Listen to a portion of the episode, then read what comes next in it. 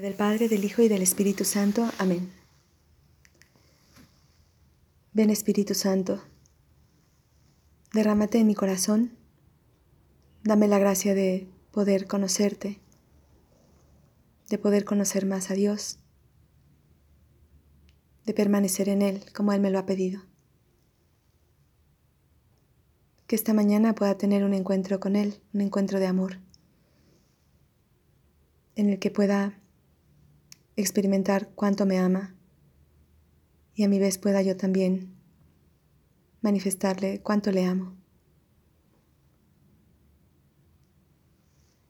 Hoy es 11 de junio, día de San Bernabé Apóstol. El Evangelio está en San Mateo capítulo 5, versículos del 13 al 16. En aquel tiempo, Jesús dijo a sus discípulos, Ustedes son la sal de la tierra. Si la sal se vuelve insípida, ¿con qué se le devolverá el sabor? Ya no sirve para nada y se tira a la calle para que la pise la gente. Ustedes son la luz del mundo. No se puede ocultar una ciudad construida en lo alto de un monte, y cuando se enciende una vela, no se esconde debajo de una olla, sino que se pone sobre un candelero para que alumbre a todos los de la casa. Que de igual manera brille la luz de ustedes ante los hombres, para que viendo las buenas obras que ustedes hacen, den gloria a su Padre que está en los cielos. Palabra del Señor. Gloria a ti, Señor Jesús.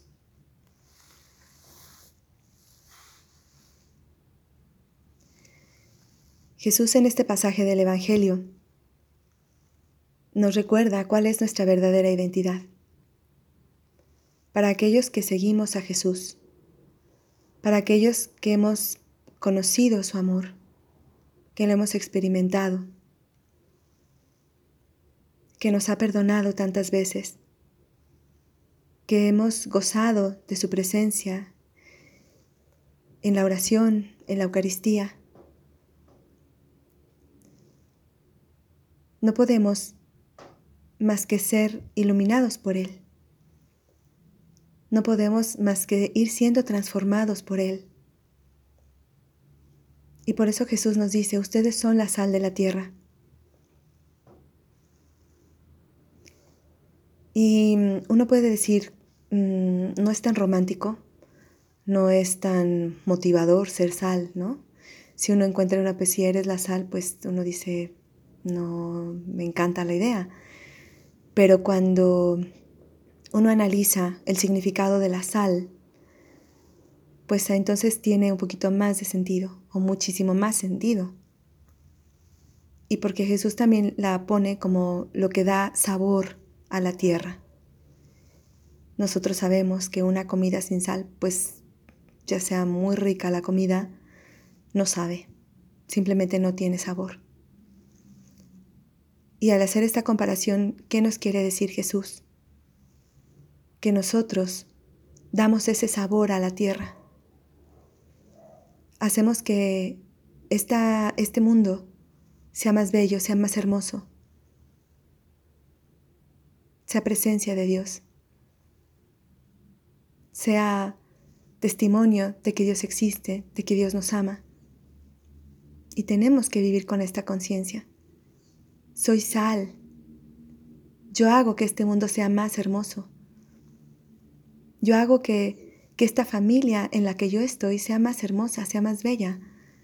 Yo hago que en mis relaciones con mis amigos, con mi testimonio, eh, también esa relación sea más, más fuerte, más bella.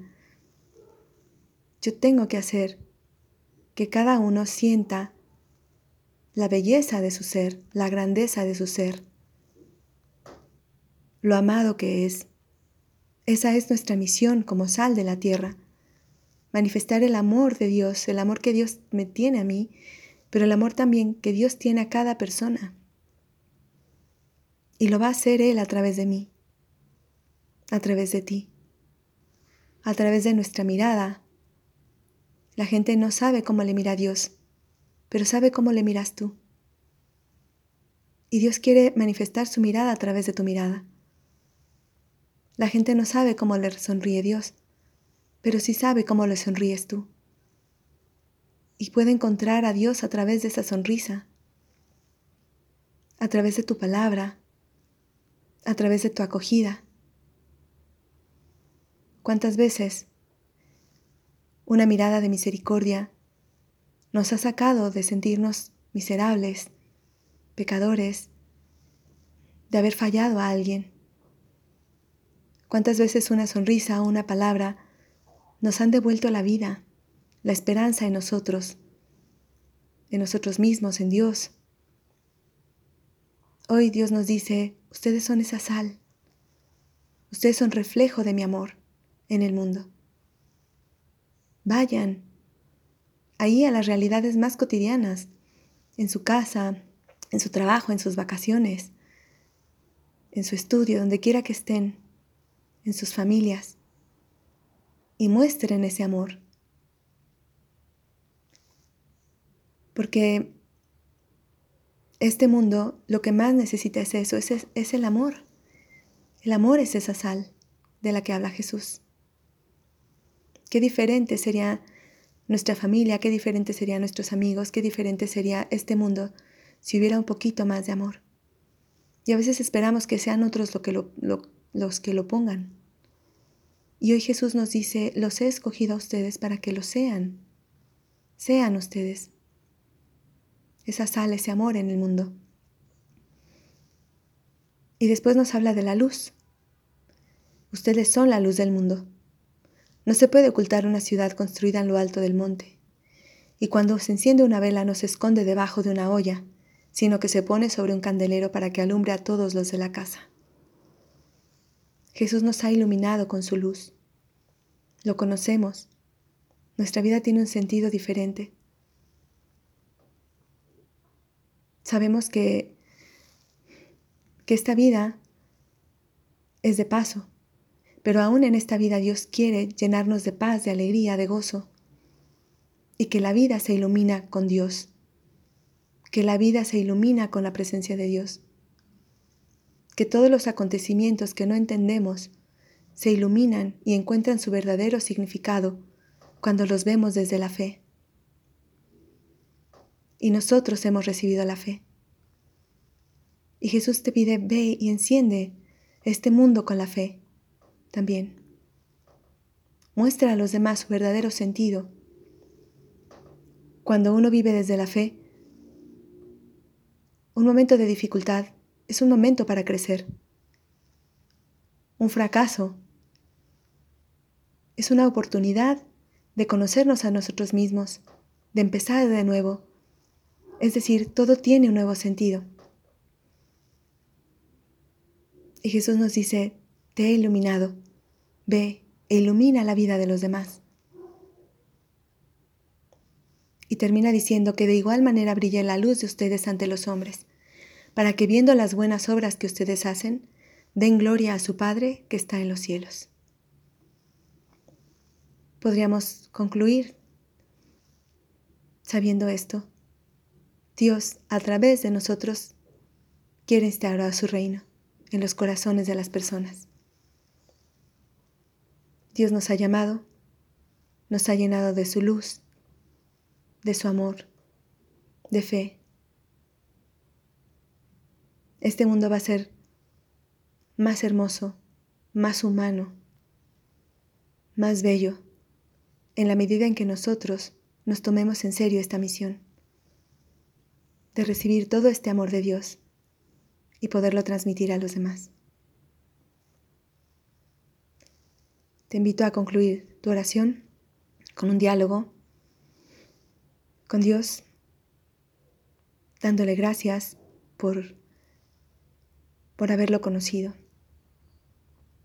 ¿Quién soy yo, Señor, para que te hagas hecho presente en mi vida? ¿Quién soy yo para conocerte? ¿Quién soy yo para que tú me elijas? ¿Quién soy yo para que tú hayas encendido en mí la luz de la fe? Gracias Señor por, por esta predilección aquí estoy. Quiero ir de tu parte al mundo entero, con mis amigos, con mi familia, con aquellos que no han recibido aún tu amor y tu luz. Permíteme ser tu mensajero. Llega a ellos a través de mi mirada, de mi palabra, de mi amor, de mi testimonio.